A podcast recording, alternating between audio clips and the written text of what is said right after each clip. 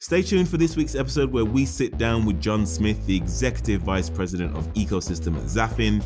This one is all about digital transformation of the existing legacy banks and how to turn them into new, more nimble businesses of the 21st century.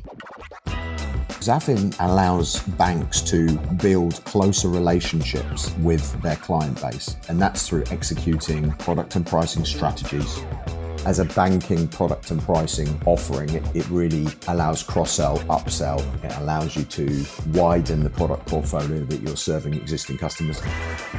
It allows you to strengthen governance, increased efficiency. And then finally, the key piece that I probably talk most about in ecosystem is the acceleration of digital transformation, and within that, specifically core modernization at heart. So we really de risk and simplify the core and accelerate project payback. Subscribe wherever you get your podcasts.